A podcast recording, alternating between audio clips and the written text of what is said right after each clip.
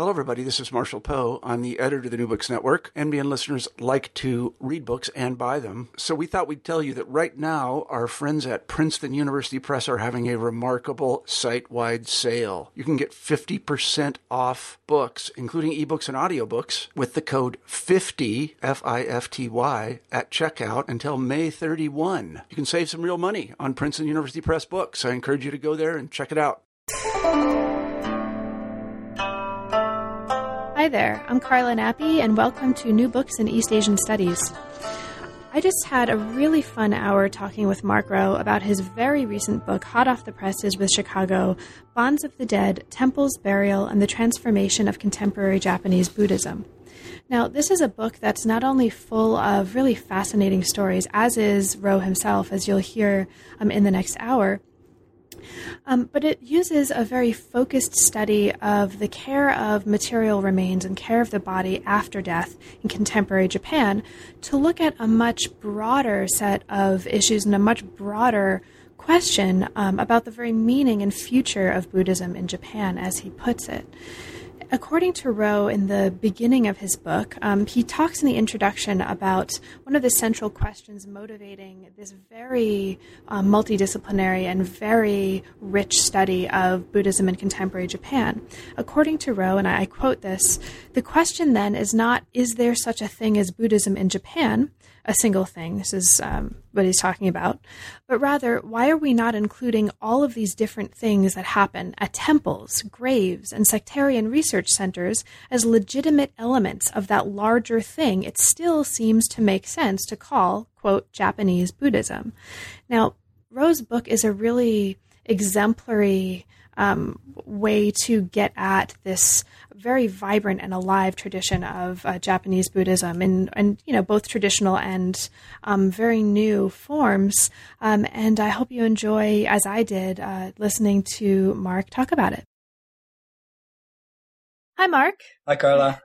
We're here today to talk with Mark Rowe about his really fascinating recent book, Bonds of the Dead Temples, Burial, and the Transformation of Contemporary Japanese Buddhism, that just came out with University of Chicago Press. And I think it just came out in November, um, no, 2001, so it's hot off the presses. Um, yep. th- this is a fascinating study of what we might consider the life of Buddhism in modern Japan by looking at the many facets of death um, in modern Japanese Buddhism. So thank you so much, Mark, for being here with us today and um, agreeing to talk about your book. It's my pleasure. Thanks for having me. Great. Oh, it's it's my pleasure entirely. Um, Mark, could you actually start us off by saying a little bit about yourself and your background? Sure. Um, I'm not sure how far back to go, but uh, I mean, I studied Japanese uh, as an undergrad uh, and realized I wasn't learning what I needed to, so I, I dropped out. Um, I was going to Northwestern at the time, and I dropped out and went to Japan on my own and taught English and studied Japanese uh, and confirmed my love for the place. And um, as soon as I I went back and finished my undergrad, well, sorry, no problem. Maybe start that over. I should have turned that. Hold on a sec. もしもし。ちょっと、あ、ありがとう。今忙しいけど。どうも。じゃあな。 Sorry, that was my wife. That's terrible. No worries. Well, she comes up in the book too, right? So this is actually appropriate that she's part of the discussion of the book because that's how you start off the book, right? Yeah. So. Yeah. So uh, just to finish that story. um, so anyway, I went back. Uh, and as soon as I was able, I applied for a Ministry uh, of Education scholarship to come back to Japan. And I did an MA and most of a PhD at Kyoto University between 94 and 2000. Um, and during that time, I started looking at um, temples and burial. I mean, I think like a lot of Westerners, I came, you know, I started doing zazen and chanting the Nembutsu and, and doing different practices. But it's, I soon realized, um, you know, that, that Buddhism in Japan is not about uh, necessarily about meditation or seeking enlightenment in snow covered temples. Uh, it really is about death and memorials and graves. Um, so I did all that work, and then I realized that I, if I wanted to teach in North America, I needed a PhD from a North American institution. So I went back to um, Princeton and did a PhD there, where we met, right. and um, continued that research into um, basically into contemporary Buddhism in Japan through kind of the lens of death and memorials. Mm-hmm. You actually mention, um, well, in the book that while you were at Kyoto University as a grad student in the 90s, you traveled very extensively um, to lots of temples throughout Japan. Did you know back then um, that this is the kind of topic that you wanted to work on? Um, I think, yeah, I, I mean, I, I think like a lot of graduate students, I didn't realize, you know, what kind of lifelong commitment I was making. Um, you know, and for years, even even now, people are still like, "Oh, you're the death guy." Doctor Death. Exactly. I've talked to other people. Well, also, uh, and it took. I'm embarrassed by how long it took me to come up with it, but you know, my last name is Rowe, so Death Row came up quite a bit. um, yeah. No, I think you know I, I, was interested in the topic. I guess it, it comes down to your personality. Um, I love you know reading. I love reading the text, but my real joy comes from talking to people, to looking at how Buddhism actually plays out. Mm-hmm in a living situation. And it, it wasn't, I realized quite quickly that that's where my interest lay. I think that's where my skill set uh, is best put to use. Um, and so, although I didn't realize the extent of it at the time, um, I did know that that's what I wanted to do. Mm-hmm. Uh, and I, I, continue to do it to this day. I love my job. I travel around the country, you know, uh, up late talking to priests about their lives and their temples. It's fantastic fun. Yeah, and that joy really comes out in the book. Um, I think it, the reader really gets a sense of how much um, you are passionate about this work. So I think that translated really well. Great. Um, so, how did you come to decide on this particular topic, or the topic of this book, um, as a refining of this much broader experience that you had um, in Japanese studies and traveling through Japan? How did you settle on this as a topic? This was your dissertation, right? Right. It's, building off the dissertation. I mean, you know, the difference between a dissertation and a book could be a whole interview in and of itself. But basically, as I see it, a dissertation is a collection of all this great stuff you found uh, and you want to show people. But the book has to be an argument. Um, and I think that I mean, the main reason I did this is because there's no one really looking at uh, contemporary Japanese Buddhism, the traditional sects.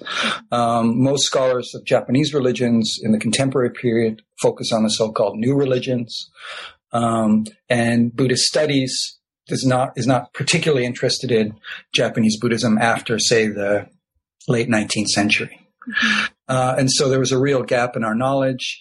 And considering the fact that there are 75,000 temples, over 300,000 uh, ordained priests in Japan, today, I felt that that was kind of an oversight and that we needed to uh, address that lack of scholarship.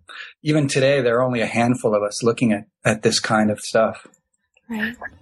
Well, great. Well, let's um, let's get into the book itself. Um, this so if we i'm going to start at the beginning and, and take us through or you can actually take us through um, the journey of this book. But before we get to the journey it opens with um, this really evocative summer scene of you and your family at your wife's family's ancestral grave in uh, tokushima. And forgive me in advance if i'm pronouncing just correct my pronunciation. Um, so you talk about the dead here as being hungry and thirsty and craving things like incense and food, but also craving conversation and attention um, and remembrance. And this really sets the scene for the reader um, for the tone of the discussion to come. Um, for listeners who haven't yet had the chance to read the book, can you talk about this scene a little bit? Sure. Um, I mean, it's a scene that is repeated every summer for us, but um, you know, like most Japanese families, we have an ancestral grave um, in the countryside, far removed from where we live now in cities. We go back to it uh, during the Summer Festival of the Dead uh, in August, um, maybe at New Year's if we're going back for that. Um, and so we only see it, you know, once or twice a year. When we do, we notice that, you know, it hasn't been attended in a long time. And there's this process of cleaning. First, you clean everything out, take out the old um, shikimi leaves, um, scrub off the cobwebs and the dirt, um, replace everything with fresh water and fresh leaves. And we offer um, a glass of water and some raw rice. And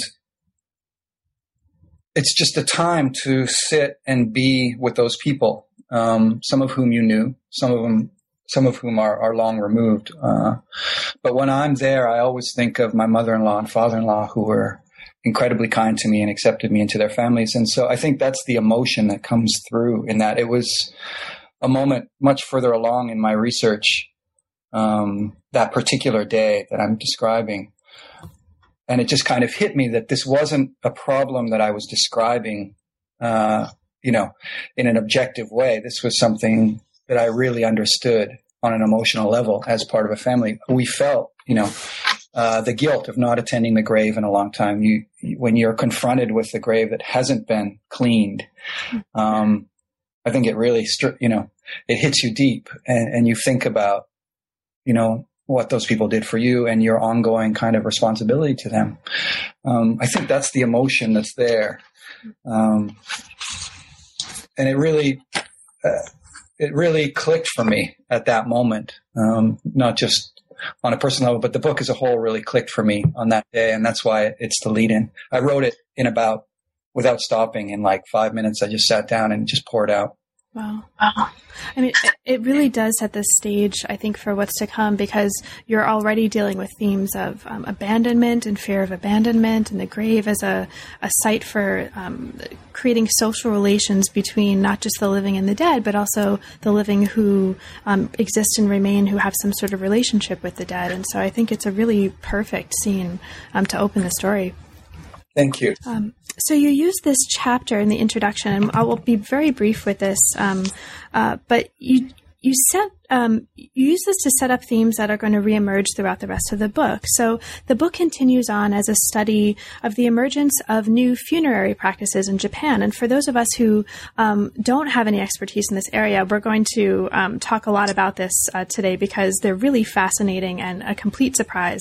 Again, for those who, of us who don't um, otherwise know about this, um, and you use this to talk about how the care of the dead has become um, what you consider to be the most fundamental challenge, as you call it to the continued existence of Japanese temple Buddhism.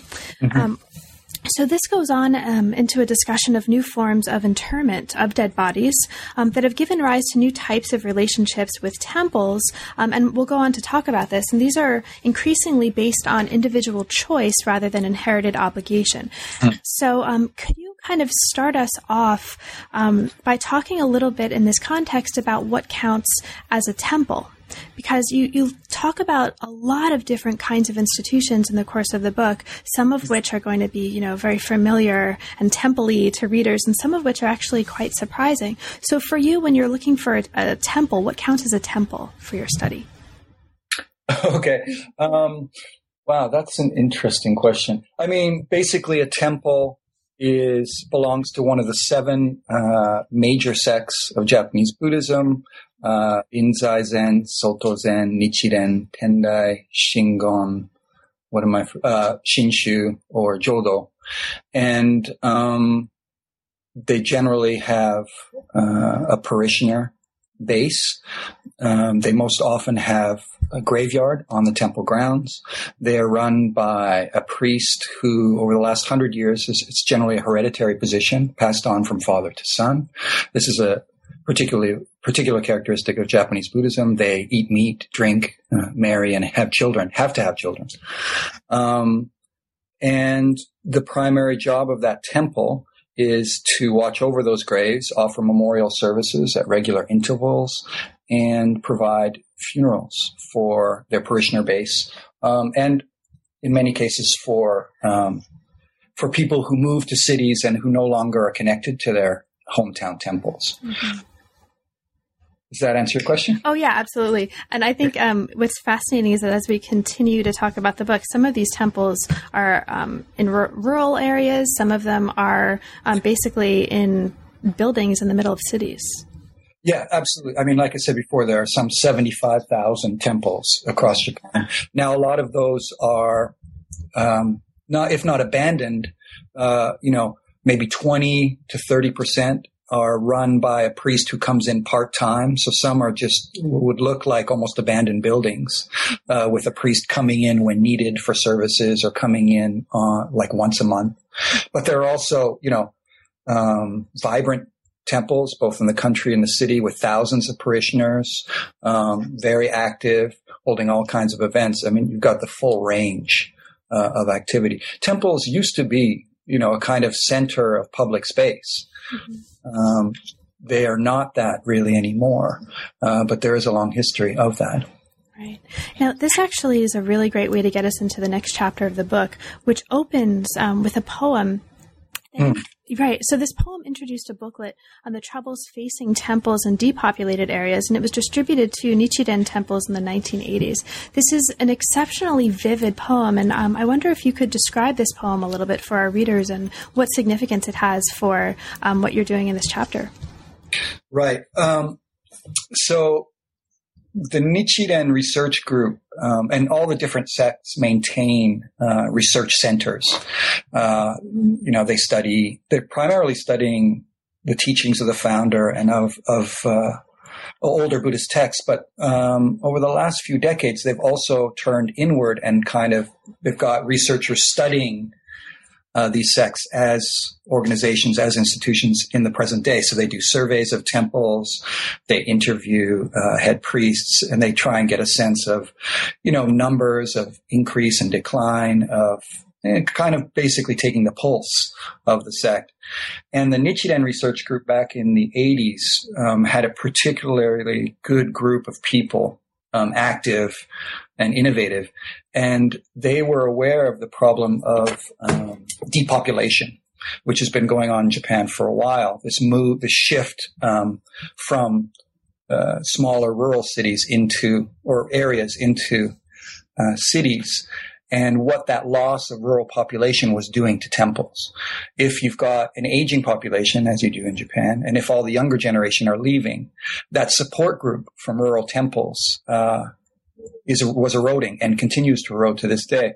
And the Nichiren researchers were ahead of the curve in spotting this, and they traveled all over the country interviewing priests of temples in depopulating areas. And the booklet itself includes, you know, quite a formal presentation of that research, but it opens with, you know, I, I call it a poem because of the way it's laid out and the way it's written. Um, but it was written by the head of the research center at the time, uh, Shomei sensei. And I just think it really captures, as you say, um, kind of not the futility, but the, the real fears of these researchers that the Japanese Buddhism could potentially, temple Buddhism could be going extinct. I mean, the teachings of Buddhism will not disappear, but the institutions that spread that teaching uh, are very much subject to uh, the same kinds of economic and social uh, concerns that any institution faces. And so, yeah, that's what you know it starts with a very very clear sentence. Are temples becoming extinct. And then it goes into describing the small rural temple that's been abandoned and being overrun by by weeds and asking how this could have happened and what in a sense buddhism means in japan. Um, and and that's what really just to finish that that that's kind of one of the big themes of the book that came out later as I was working through it is that these kind of very concrete challenges so of facing temple Buddhism this for example losing uh, parishioners, uh, depopulation, very concrete economic forces are also being interpreted at, in more existential ways. Mm-hmm. Um, so you know, temples losing income is slowly transformed through the work of these researchers into what is the meaning of Buddhism? Um, are we still relevant in Japan today? And I think that poem really kind of captures that. Yeah, and it's it's so great because it also brings us right into this um, dialogue and relationship between the existential and the material that's going to mm. you know continue to play a role through the book not just in um, in terms of temples the, the, materiality of temples and of what it takes to you know upkeep a temple versus the sort of existential issue of the doctrines that um, the the priests are or are not you know sort of uh, promulgating at this temple but also the materiality versus the existential existence mm. of human bodies in this context and what it means to and personhood right and the way they're all just so intimately tied together. I mean, I think Buddhist studies and and religious studies might traditionally separate those two, and I'm trying to bring them back together. Right, um, and that's I think that works really well here. Um, so you you continue in, you use this poem to set up um, what's ultimately going to be um, kind of the historical background in this chapter for what's going to go on to be the more um, contemporary or more modern uh, right. set of set pieces in the book. Um, and this, what this chapter does is chase, trace the history by which temples um, came to be the sole source of funerary practices in Japan and grew dependent on the income from those practices. Mm-hmm. So the story, um, uh, one of the main points in the story is in the 17th century. So for those uh, early modern historians among us, I immediately gravitated to this. Um, oh. And, yeah, yeah. So this is great um, for us. Um, so in the 17th century, what happens and is uh, there's a temple certification system that's put into place, um, and a related parishioner system that ties the population to temples for you know what you say is the next 350 years because this concept of a parishioner or a danka um, becomes so important to the way you know the story plays out later in the book, can you explain for our listeners who may not be familiar with this um, what a temple parishioner or danka is and why it's so central um, to this history or this early history of uh, temples and Buddhism in Japan? Right. Well, I mean, you, you basically uh, highlighted it perfectly. The the rulers of Japan in the 17th century are worried about the growing power of Christianity, um, and actually any group that might challenge their authority. And temples become organs of the state where you, um, people in villages have to go to their local temple and get certified that they're not Christian. Um, later, other quote unquote heretical groups are included, but the main target is Christians. And they would have to do things like step on an image of Christ or Mary. And we've got these wonderful kind of um, bronze images that have been worn down through thousands of footsteps. Um, and you can still see pictures of those online and, and in museums. It's amazing. But that initial kind of use of temples, temples quickly um, began to I hesitate, to say this, but take advantage of their new position. Um, actually, uh, your colleague at UBC, Nam-lin Hur, has done a lot of work on this, uh, as have others. But basically, temples began using this authority, the social authority, to there are different verbs you could use here. Coerce is one that's been used. Um, I mean, it's much more complicated than just direct coercion, but basically, they people began to be expected to have all their funerals at that temple to help maintain that temple and support that temple, to have a grave at that temple. Um, all of those things develop over the following centuries. And the Danka system uh, also emerges out of that. And the Danka system basically means a family that has a grave at a temple um, and supports that temple.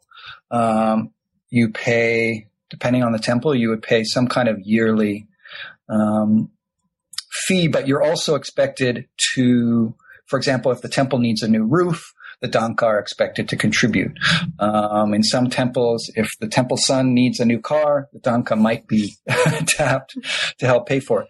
There's a full, there's a really wide range of how the Danka and the temples relate today. In some temples today, the priest uh, refuses to charge the Danka for anything because a a because he doesn't want to burden them, or b because he is afraid that if he asks them for money, they will leave the temple.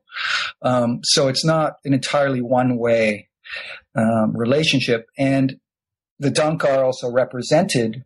Um, and now I'm moving fully into the present day, but the Danka are represented uh, in temple leadership by um, they've got representatives that work with the temple priest to determine um, upkeep and direction of the temple. In some places, the Danka are much more powerful than the priest. In others, the priest um, maintains pretty much complete control.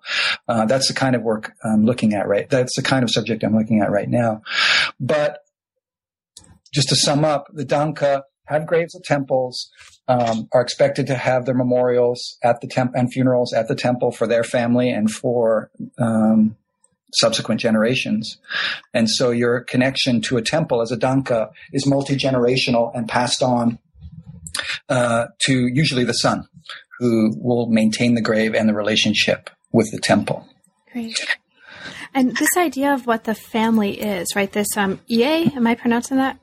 Absolutely. So this is something that you mentioned. I think was this is a fascinating part of this for me. Um, you mentioned that in 1898, the Meiji Civil Code actually makes the IE, which is uh, an extended Japanese household. Is that right? Yeah, it's, it's better to think of it. I think in in in pre-modern or early modern or even earlier times as not really as a family so much as a kind of corp corporate unit of of households working together. It's it's not a family in the sense that we would think of today. Mm-hmm. Okay, great. Thank you. Thanks so yeah, much.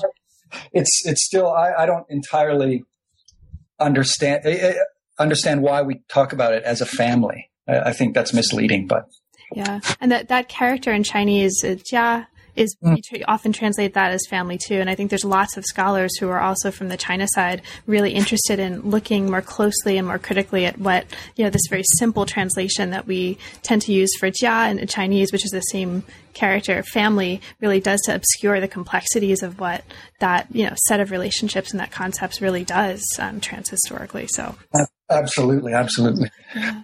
So this is the period. Um, oh, I'm sorry. Did you want to? Right, and but so but that family unit also. I mean, that corporate family unit. Let's call it that. Um, is also seen by the modern Japanese, by the Meiji government as the key um, to unifying the state, um, and and it becomes something slightly different in that time, but it maintains that earlier flavor of, you know, of obligation, of hierarchy, um, Confucian ideals and morals are so deeply embedded in it, you can't distinguish them at all. Great.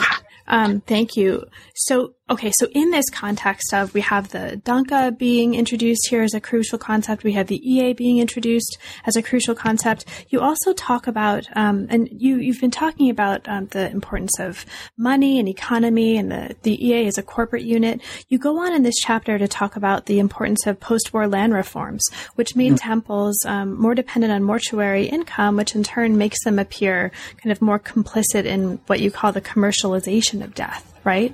Um, can you talk a little bit about that? Because that also seems like a really um, crucial part of the continuing story. Absolutely. Um, you know, if when you talk to priests about you know the last hundred years of Japanese Buddhist history, they talk about obviously the war. um, and then they immediately go into these post-war land reforms, um, where you know large land holdings were broken up by the government, um, and people who were you know basically renting space to farm were then given the opportunity to buy it, and and you know it's it's glossed as land reform. Uh, it was a much more, I think, violent and fundamental transformation of the landscape than than reform really conveys. But temples, you know, for various historical reasons, uh, not all and not in all areas, um, you know, there's a lot of variety here, obviously, but in general, temples could be holding a lot of, of farmland and would, um, that would be part of their subsistence. Part of their income would come from farming, um, from sericulture, from various uh, land-based income. And once they lost that land, if you if you lose all of that land, you lose all of that income.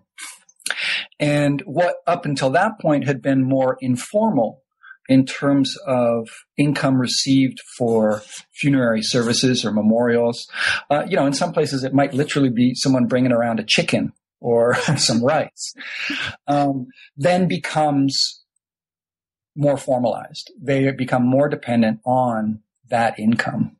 And so again, I think you've got a wide range of, of responses and you know some temples more aggressive than others. But i think that combined with the rapid growth in the japanese economy shortly thereafter and starting in the 60s um, and a, a, a, general shift more towards consumer a consumer culture uh, all combined to really transform the temple income um, from agricultural based to funerary based uh, in a way.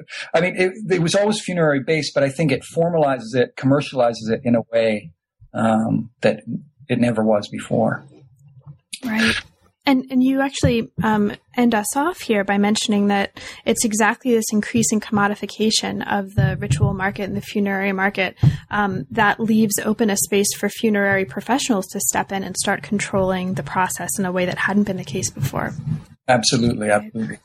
Great. Uh, and I'll just, uh, before we move on to the next chapter, I just want to uh, point readers to um, page 33, um, in which you have a great description of uh, this Meiji funeral procession and this um, image in my mind that's never going to leave now, which is this kind of troop of nurses processing, uh, processing with the funeral, which is just a great, um, very um, indelible now image in my mind. Right and they might not have even been nurses. They might just have been dressed up as nurses. Right, exactly. This sort of possibly actors playing a part, and um, it's just it's a great, very evocative moment in the chapter.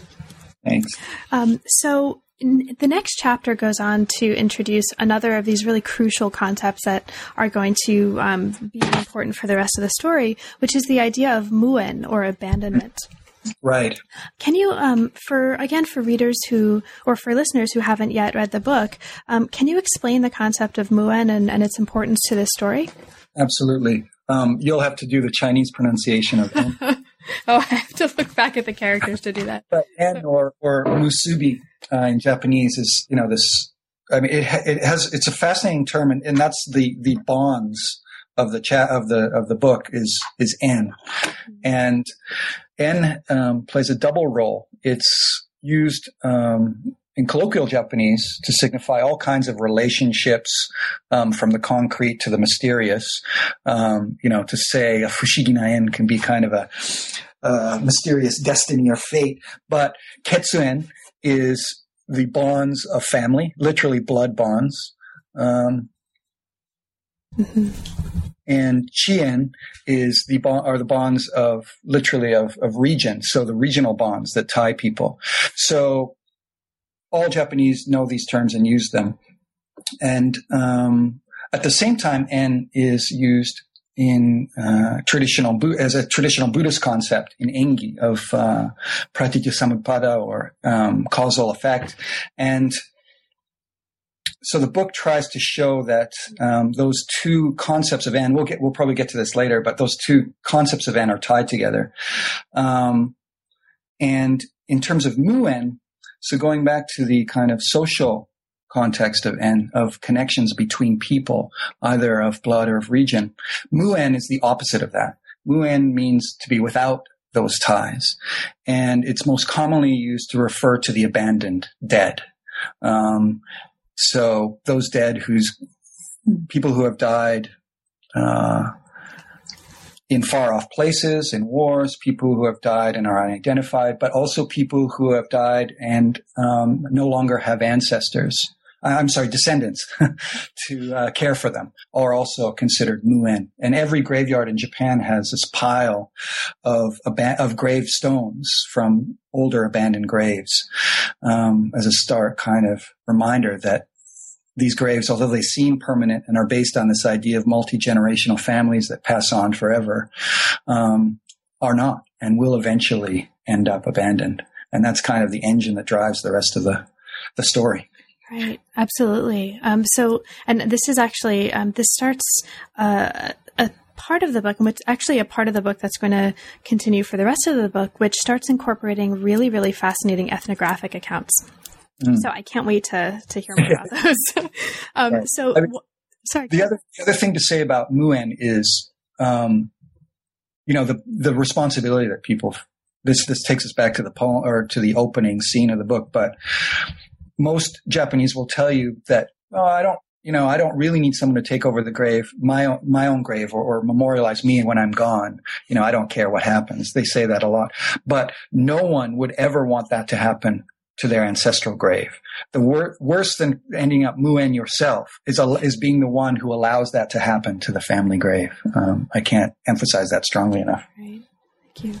Well, so because, especially because this is such a trenchant and such a powerful concern, um, this chapter goes on to introduce, you know, taking a page from the previous chapter with this new changing family realities, changing um, social realities that come post war. Um, in modern Japan, these new realities mean that more people are in danger of becoming muen or becoming abandoned, and thus there's a need for alternatives in the funerary market. Um, and this uh, is a path that leads us into your discussion of the development of this really fascinating set of case studies um, in this book, which is Eternal Memorial Graves in the late 1980s and 1990s. So, just to start us off with um, this topic, can you describe for our listeners what an Eternal Memorial Grave sure. is? Sure. Just to do that, to set that up, I need to describe what quote unquote traditional graves are like. Sure, perfect. So, in general, um, a grave, as I mentioned before, is is passed on usually to the first son, and in order to, and uh, sorry, and um, that son's wife and children would enter that family grave. So a woman will enter her husband's family grave, and that grave will be continued through their children. Now, um, if you, if when you move to a, say you move to a city and you want to start a new grave, you're a nuclear family and you want to start a new grave, you would go to a temple or um, a commercial grave. And at a temple grave in particular, you would need to prove to them that you had descendants to maintain the grave, or they would find a reason not to sell you one.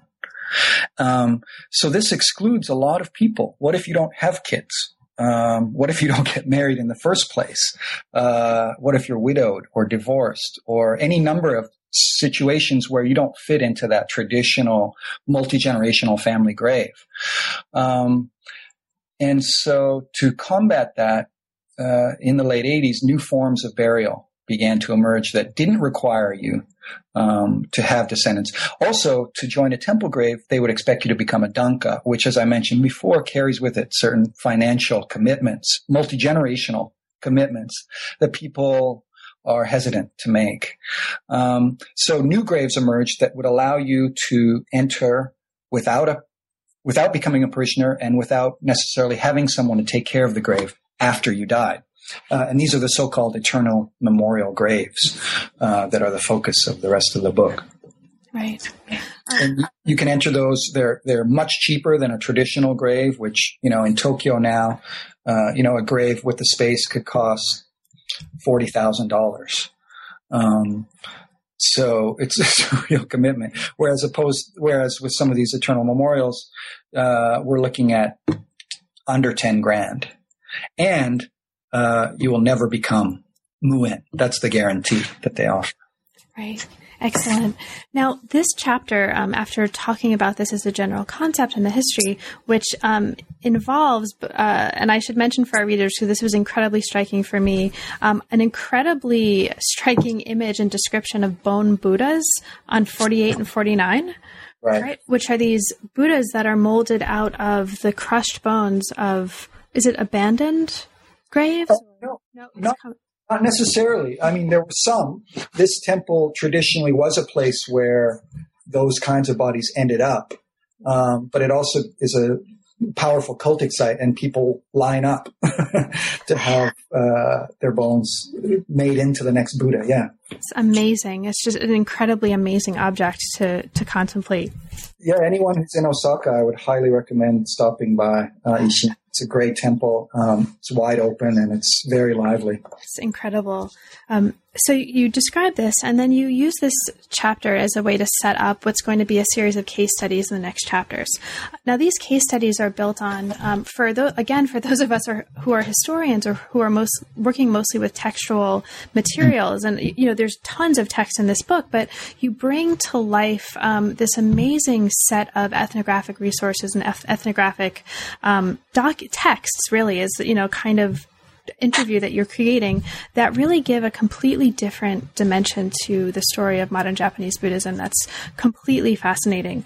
Um, so before we get into these specific case studies, can you talk a little bit about um, what was your ethnographic process like? I think you mentioned early in the book that you used a combination of formal interviews and informal interviews. Sort of, um, can you describe in general what the nature of this process was? And it stretched over several years, right? Yes, yes. Um, uh, you know, I was doing that work earlier on when I was a grad student at Kyoto, at Kyoto University, but when I went to Princeton, I, I, got a, I went back for a year and a half uh, between 2003 2004. Um, uh, thank you to the Fulbright group, um, and uh, conducted my main research over that period. Basically, you know, these, the other thing that these new graves offer besides, you know, a guarantee of, of, of care, of posthumous care, they also, the ones I focused on, uh, offer kind of social space and events. So I would attend all kinds of temple events and I would constantly, uh, run into these people, um, at the temple in, in Niigata, Myokoji, which is, I'm sure we'll get to a little later. Um, actually, it's this chapter, but um, they have a huge summer festival at the end of August. I um, every year I go and I volunteer uh, in the parking lot. And after nine years and now I'm a tenured professor, I finally graduated to head of.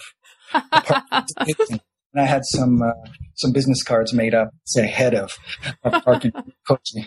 Um, but it was so there it was a combination of that kind of informal you know, just seeing people arrive in their cars, helping them um, to the graves, just chatting them, chatting to them about um, what they were doing and who they were visiting, um, in combination with formal interviews.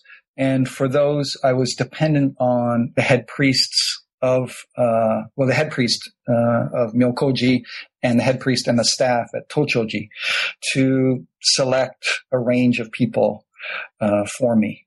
Uh, and I think I got a good, fairly decent spread that way. I also, by going to events, I could speak to people directly. Um, and I met a lot of um, members in that way. And, you know, it's, I'm always amazed by how willing people are to talk about the most intimate aspects of their lives uh, with a complete, not a complete stranger, but you know, with someone they haven't known for very long. Um, and I'm, you know, I'm really grateful to these people for sharing uh, all the things that they did with me. Well, but you are the head of parking. I am the head of parking, and you know that carries a lot of weight apparently in some places. But I, uh, no, I, you know, it, it, you know, I, I'm just always amazed by how you know gracious people are and how willing they are to share uh, these intimate moments uh, of their lives. I mean, I heard an incredible range of stories, obviously many of which are not in the book. Um, and you know, I, I, have to say that you know, writing this book, uh, you know, it was a great exercise, and and I and I'm happy with how it went. But I think it, it changed me in ways that I I can't even begin to describe. These kinds of constant conversations about you know, about the dead, about what happens to us when we die, about thinking about, you know, our futures beyond what we what we see in front of us. Um, it was a really powerful experience. Well, since you led us there, why don't we continue this by talking about Myokoji? Okay. Um, this is, um, for uh, listeners, this is the next chapter of the book, and it's a setting in which we are introduced to one of the um, eternal memorial graves called Anon. Is that that right? Yep. Okay. Um, can you? So this means peace and tranquility, roughly. Mm-hmm. Um, and this is um, you use this chapter to explore the potential that this Anon um, grave offers to members to contest social norms and ch- and the challenge also that this presents to Temple Buddhism. Um, can you describe the Anon grave for our listeners? Sure. Um, the you mean physically or yeah maybe just, just, give a kind of sense of the physicality right. of it and sort of what's going on there. Well myokoji is a nichiren temple in rural niigata. Um, for those who know the japanese uh, know japanese geography it's not far from Teradomari which is where the leadoff point to go to uh, sado island. And um, you know it's it's tucked into this small hill, Kakura-san. Um, it's got a lot of space around it, and it's got a traditional graveyard, but it also has this Anon site, uh, which was initially only one uh, large grave. Um, it's a large uh, octagonal structure, uh, concrete uh, gravestones around the outside, around two layers in and out, a small mound uh, with plants, and a small stupa. It looks basically like a Buddhist stupa. Um, and there are 108 individual sites within this one Anon grave. There are four of these Anon graves. That uh, that's the basis of the original Anon site. He made one, uh, Ogawa, the, the head priest, and it was so popular they began building more. Uh, they built four. And then after that, uh, there was such demand that they had to build smaller versions, uh, little, indi- uh, little smaller individual mounds that hold um, uh, eight Anon graves, and that's called the the Anon Forest. Um, it it's really a striking scene. Uh, I, th- I, think the pictures capture some of it. And basically, the system is that you can buy an individual plot there. You can buy it for yourself. You can put family members in there. There's space for, I think, up to six urns, uh, depending on the size and basically you are in there for as long as you have an individual spot for as long as you pay the, the nominal yearly fee which basically is a way to prove that you're still there's still someone alive um, and as soon as that fee um, stops as soon as there is no one else no one to continue taking care of the grave in that way um, seven it continues for 17 years that individual spot and then you're moved into the center of the Anon grave. Uh, the the urns are removed and the ashes are poured in and mixed with other ashes in the middle of the grave, um, where they continue to receive memorial services every year. For example, at that summer festival for the dead I mentioned. Um, although no longer they still receive these memorials, Buddhist memorials, but no longer as individuals. Um, so they're in the shared space in the middle uh, of the Anon grave, mm-hmm. and then that space, open space, becomes uh, reusable and a new uh, family could or individual could enter that space. Um, Great. Yeah, that's the system. Thank you. Now, you just brought up the head priest Ogawa, um, mm-hmm. and he actually um, has a pretty large role to play in this chapter of the book. What was it like working with him and interviewing him for the book? Right. Uh, fantastic. Uh, he is a really fascinating uh, character, and he um, has been very kind to me over the years, um, and has taught me a lot. In fact, uh, I was just out with him a few days ago in Tokyo. Um, he didn't want to become the head priest, like so many priests. Uh, he was not you know, he had an older brother who he thought would take over the temple. Ogawa wanted to be, you know, a sociologist um, and studied with uh, this very famous sociologist in Japan. Um, he's a real project-oriented guy. He likes getting a bunch of people together and working on a problem and solving it. He was one of the researchers on that original Nichiren research group that studied depopulated temples. Um, so he's really he's he's proud to say that he's hated within the sect. Um, you know, because of the success of the grave, he's quite actually quite famous um, now. Most people know him. Um, but working with him was was fantastic. He was very open, um, both in terms of temple finances, in terms of you know problems that he has faced, but also um, very open about his critiques of institutionalized Buddhism, of not only of his own sect, but of institutionalized temple Buddhism in Japan in general. Um, and he was not shy at all with sharing his insights. Um, he was very generous for this time. I, whenever I go to Niigata, I stay at the temple. Um, and he, of course, introduced me to uh, parishioners. And, and we had just amazing conversations till all hours of the night, as we still do up to the present day. Um, he was, he was really a key uh, to the success of this project. And it was really fascinating as a reader to read his description of the conflict between the demands of daily temple life, sort of what it takes to keep the temple running, and his interest in studying doctrine, which he says here that he doesn't have as much time for um, as right. he'd like. Right. So right. It's actually really fascinating. I made the mistake of telling him that I'm on sabbatical this year, and he just he will not let it go. He's just he's just desperate to figure out how temple Buddhists can get sabbatical. well, I don't know. In his mind, it's grown to some kind of. Yeah, we were at a, a temple study group uh, earlier this week, and he's like, "Yeah, we got to be like Mark. You work a couple of years, and then you got a year to do whatever the hell you want. You can just run around and drink and have fun." And was, just a second. I think you heard me wrong. For any graduate students listening to this, that's not what our lives are like. Right. so, well, uh, except for sabbatical. Right. Well, sabbatical, yeah, it's the best thing ever. But, uh, um, yeah, I mean, exactly that. He, you know, I actually brought him over to, when I was still a grad student at Princeton, I invited him over to give a talk at Princeton and then at Yale. Um, and, you know, this was a great opportunity I thought for North Americans uh, to, to to hear from him, but also for him to you know he hadn't traveled to the states in a long time. Uh, but what was what what was fascinating about it was it was all conditioned on not getting a call from the temple that would require him to race back and give, do a funeral. Um, you know, whenever I'm with him, his phone is always ringing. And, you know, you just never know when the call is going to come where someone needs a funeral, uh, or a memorial service. And this is an aspect of temple life that, that people really need to understand that priests, you know, are tied to that temple in, in ways, are tethered to the temple in ways that's, they're hard to imagine. Um, and so, you know, there was this constant fear while he was visiting us that he would have to immediately fly back. And that, that kind of gets at, you know, not only the daily life of running the temple, but just the unpredictability of the job of a temple priest, of not knowing when the next phone call is going to come.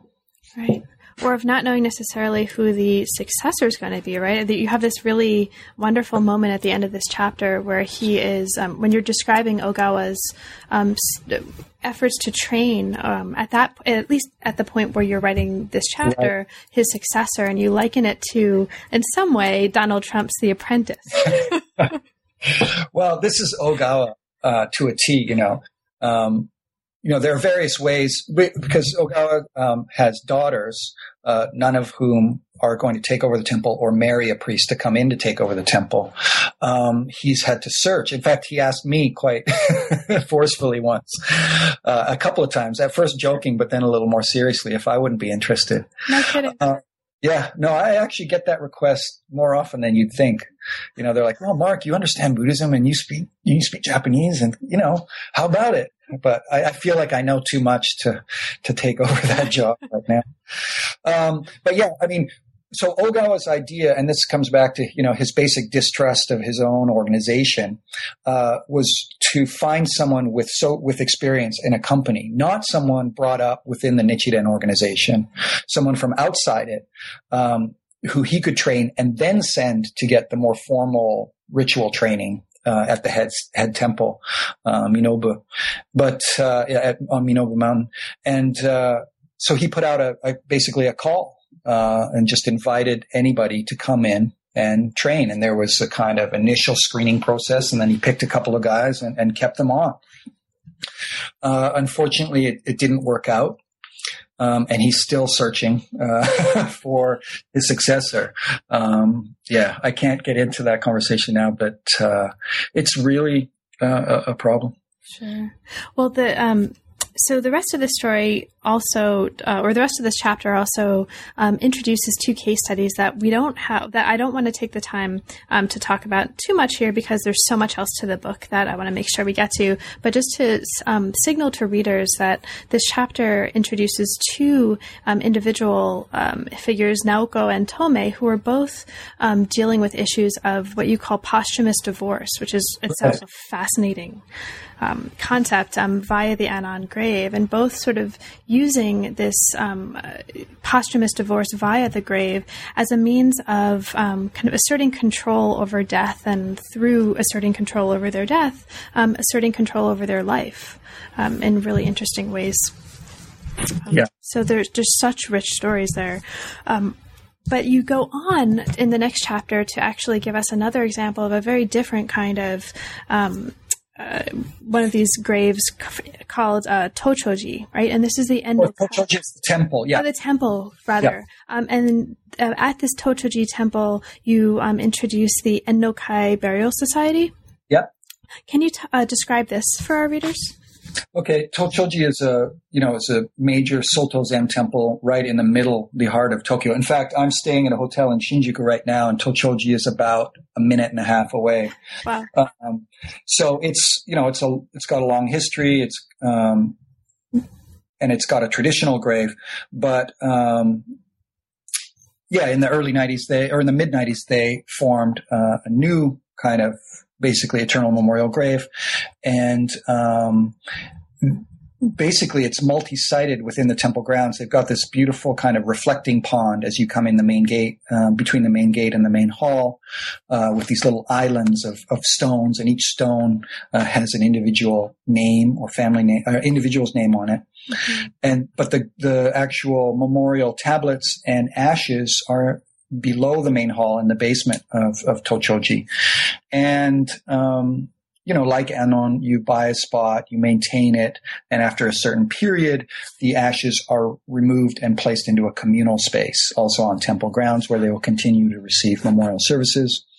Uh, Tochoji offers monthly events and yearly events uh, to memorialize the members of Ennokai. Uh, and the Ennokai members now at 10,000 uh, are active in temple events. It's a it's quite a lively urban temple.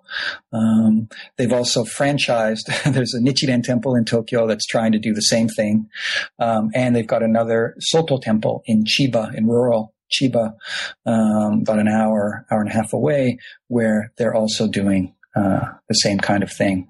So it's an incredibly successful model, the most successful version uh, in Japan. Now, this is this case study is really interesting um, because it's uh, you talk about the importance of um, Ennokai Burial Society providing in both individuals and families with the option of buying graves with no obligation at all to become a parishioner and without having to worry at all about descendants um, taking care of the grave, right? Um, right? So you kind of you use this really interestingly to raise the issue of what temple affiliation actually signifies in contemporary Japan and the sure the complexities of that um, which I thought uh, was really fascinating in this chapter.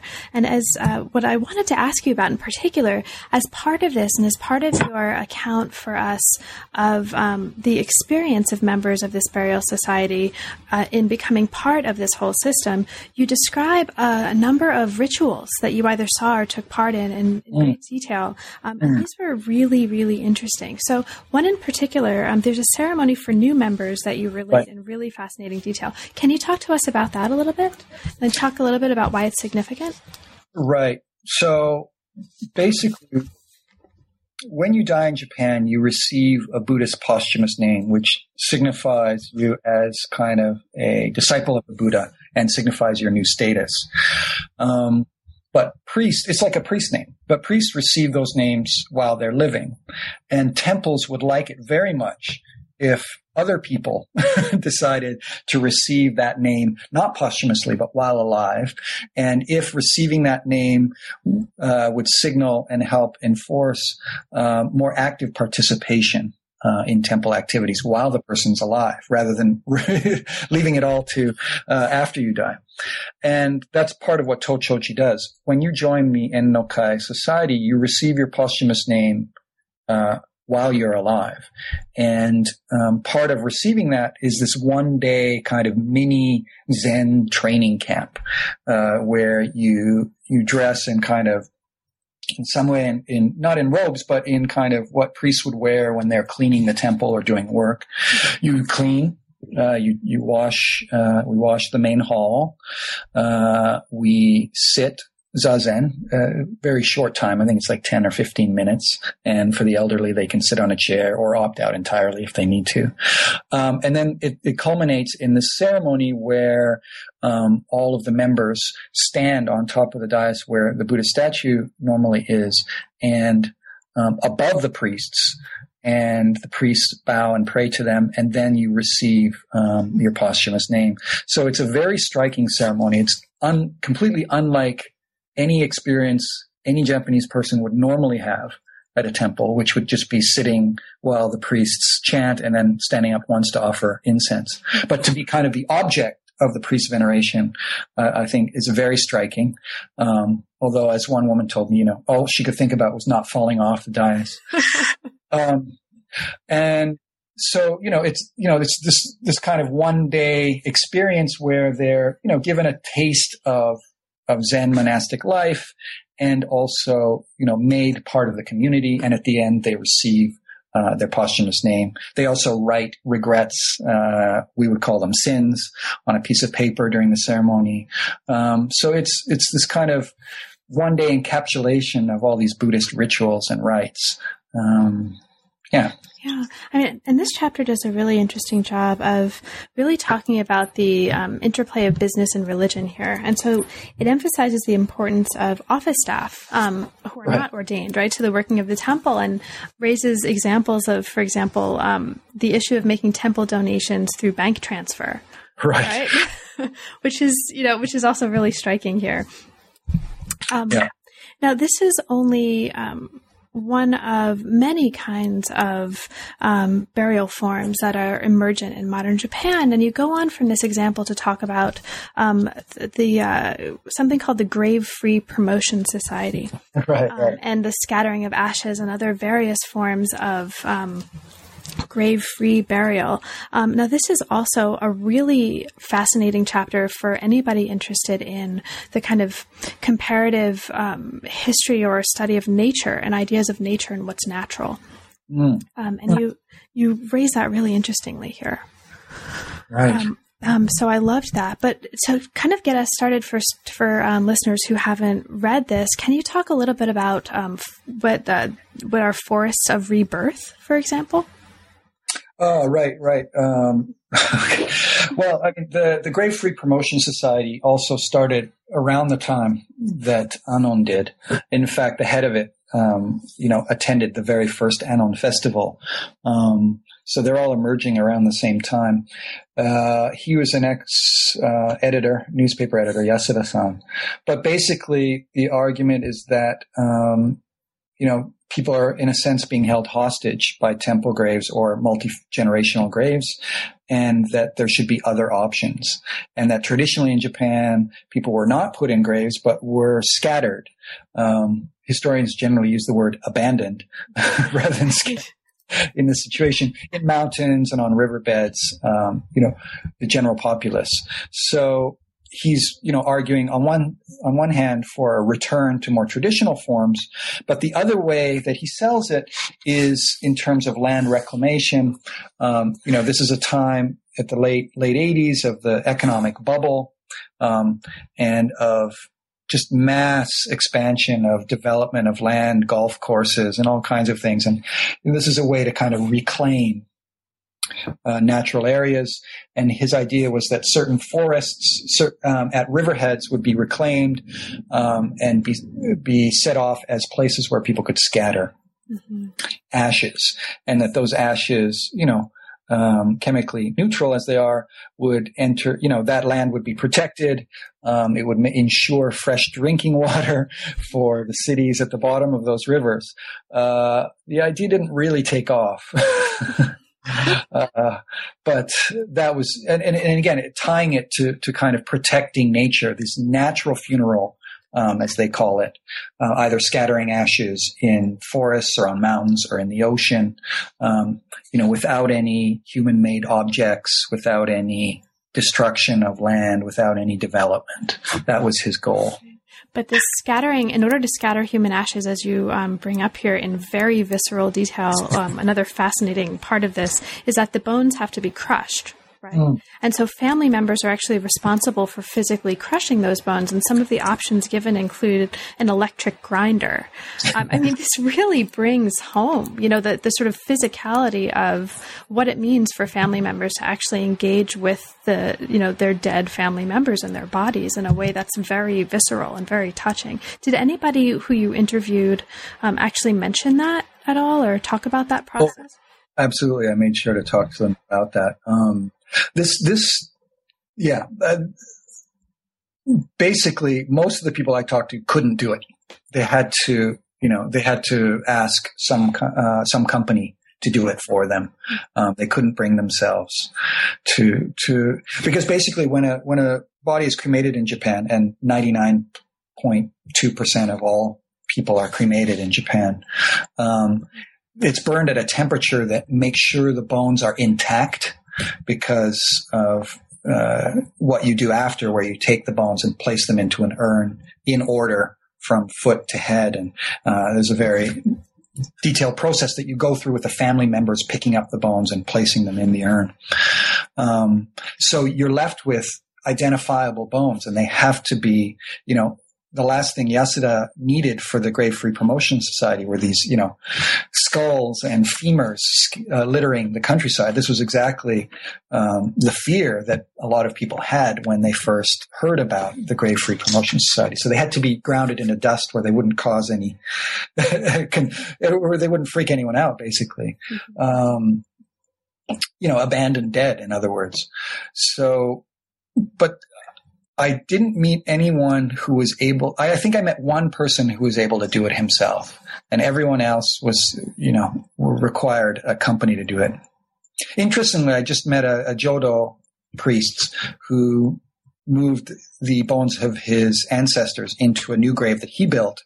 And he was in the process of grinding the bones of his father while I was at the temple. And he brought them out and showed me how he did it and how long it took. It really is. I mean, as you say, the materiality of it, bones are hard, um, even after they've been uh, baked, and uh, it's a it's it's not only emotionally, it's physically difficult to do, um, and when it's you know when it's a father or a grandmother, uh, I think you know we can all imagine how difficult that must be. Right. I can't even imagine that. I mean, that's an incredibly powerful moment um, of this study. Thanks. I, I, really wanted to get that. You know, these abstract discussions of death and burial and numbers. It, it's hard to. It is such a visceral, emotionally powerful subject, but how exactly, you know, to get at that was an ongoing problem.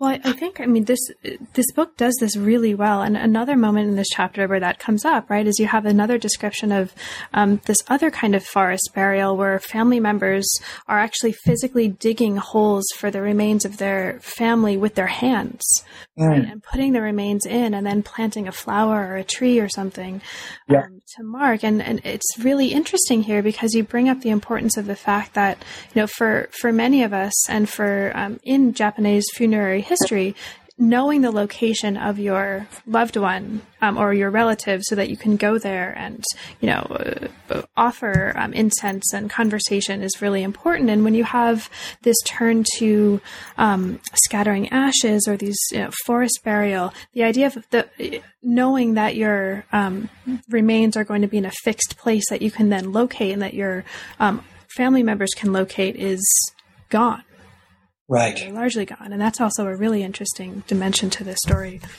Right. It's interesting the way the new eternal memorial graves, I think part of their success is because they re- replicate the fixity of the traditional grave, if not uh, the style of it and the rules.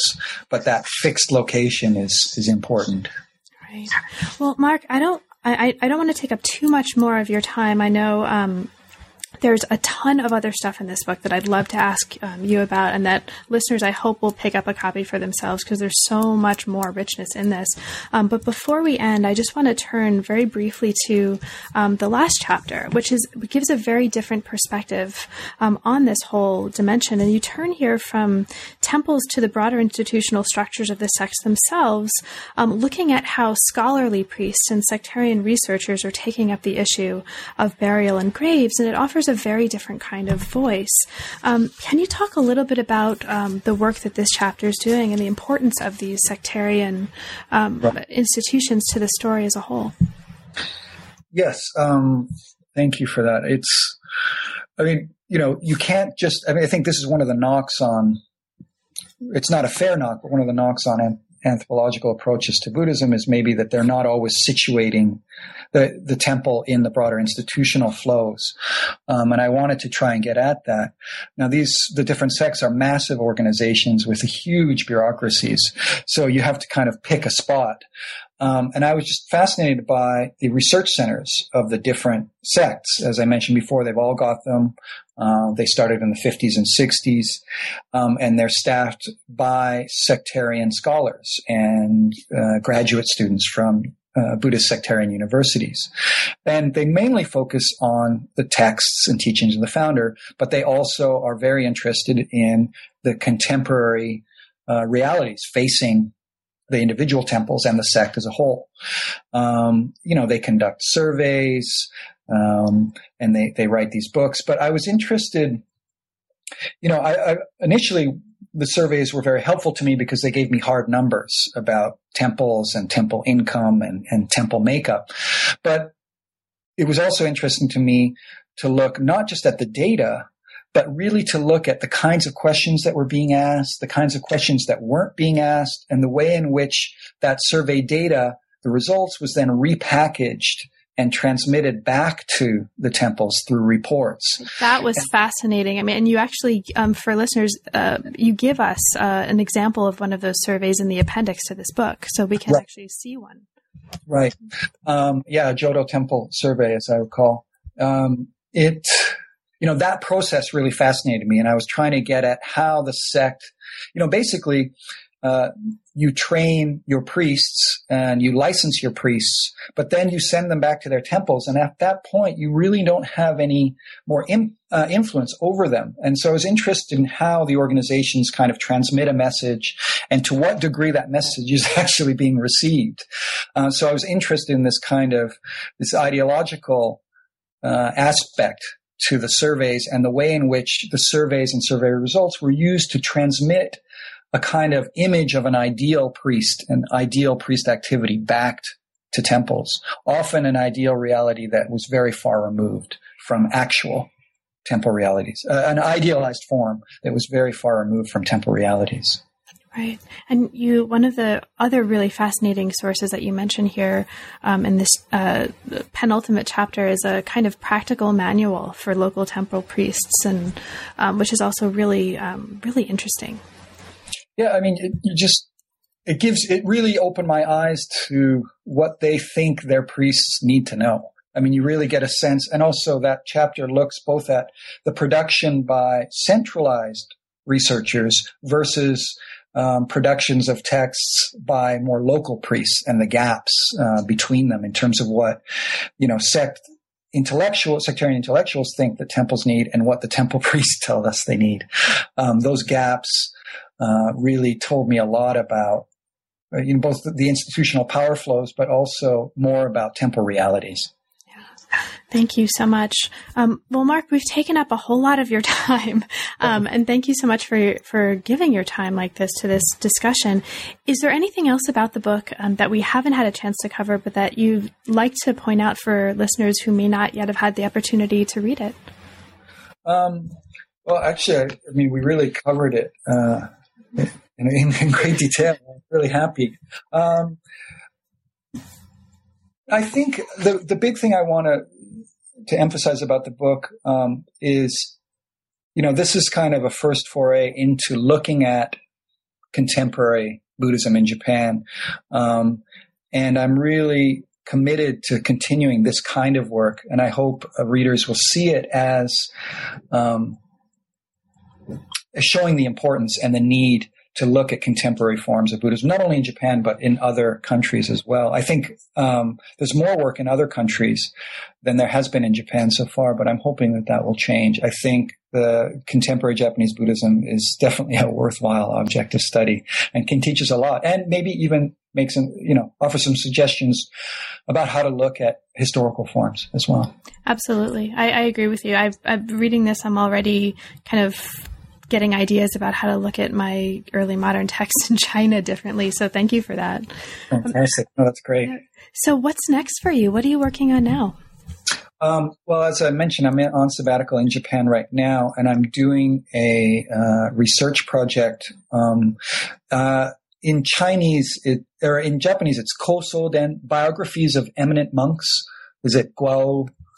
It's like high, tall, and then monk, and I forget how to pronounce it. You, you, you, Probably, I was, if I saw the characters, I'd, I'd pronounce it. But anyway, biographies of eminent monks. That's what we need to know. That, those are, you know, these traditional accounts from China of famous monks who do all these crazy superhuman feats.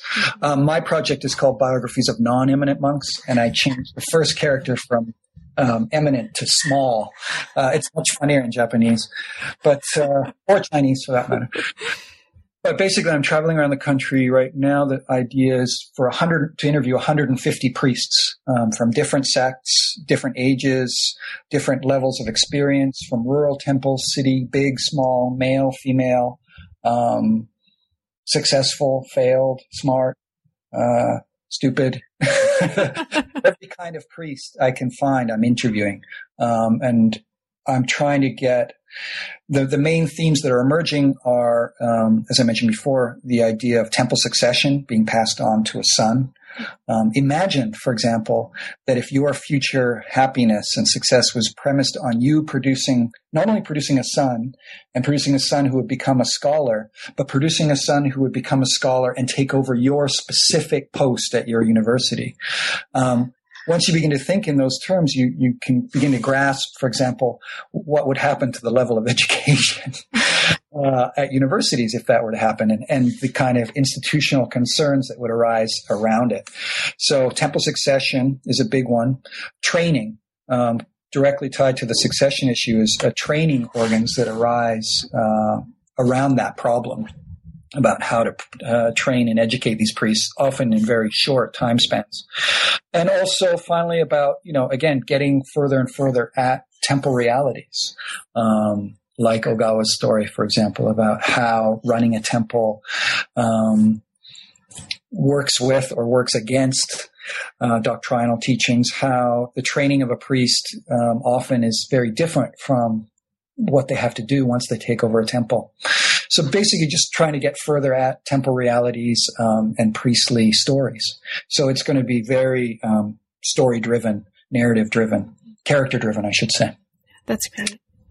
Yeah, sounds, uh, sounds fascinating. Also, it's absolutely a blast. Um, having a great time. Heading to Kyushu in a few days, um, and uh, and then up north uh, in in the new year. Great. Well, good luck, and thank you again um, so much for uh, taking the time to talk with us today. It's it's a fascinating book, and um, I hope lots of people will go on to read it. Thanks, Carla. I really appreciate it. You've been listening to New Books in East Asian Studies. Thanks so much, and I'll see you next time.